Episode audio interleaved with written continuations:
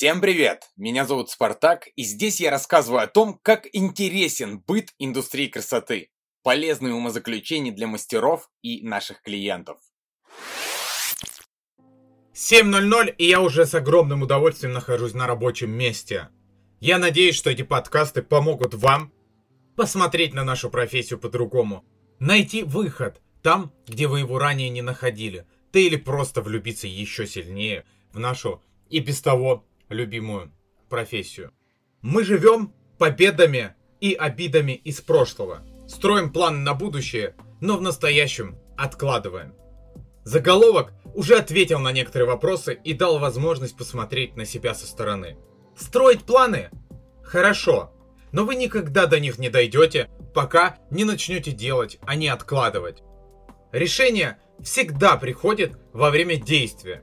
Новые решения не придут во время одних лишь только размышлений.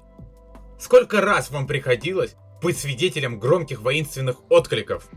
Страну просрали, в наше время люди были другими. В наше время пломбир был вкуснее. Эти люди зачастую так и живут, в прошлом.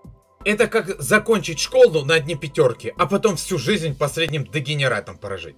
Раз добился, похвалили. Доволен был собою и хватит. Так и вспоминаешь потом былые заслуги.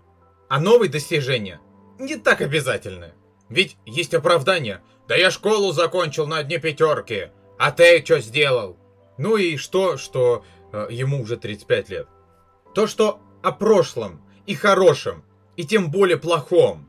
Вспоминать нужно только в специально отведенные даты, я думаю, вы и так знаете. То, что мы ничего не делаем для будущего, но постоянно о нем вспоминаем, знают куда меньше людей. «Вот я бизнес замучу, денег много заработаю!»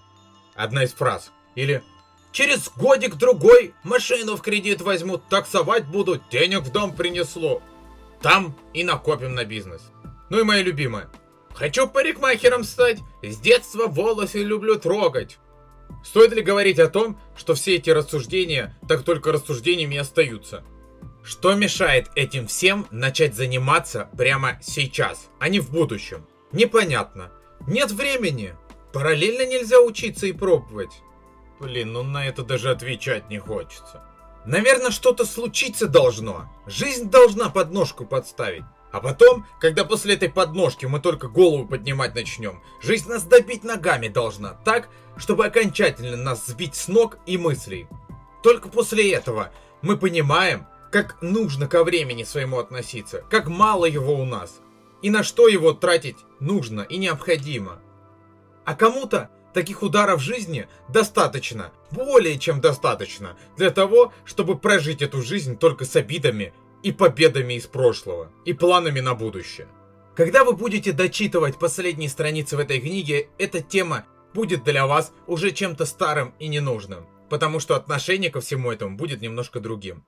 Когда вы делаете хоть что-то, по пути появляются новые возможности, опыт, все переплетается. Остается только быть внимательным и относиться ко всему с полной серьезностью и пониманием.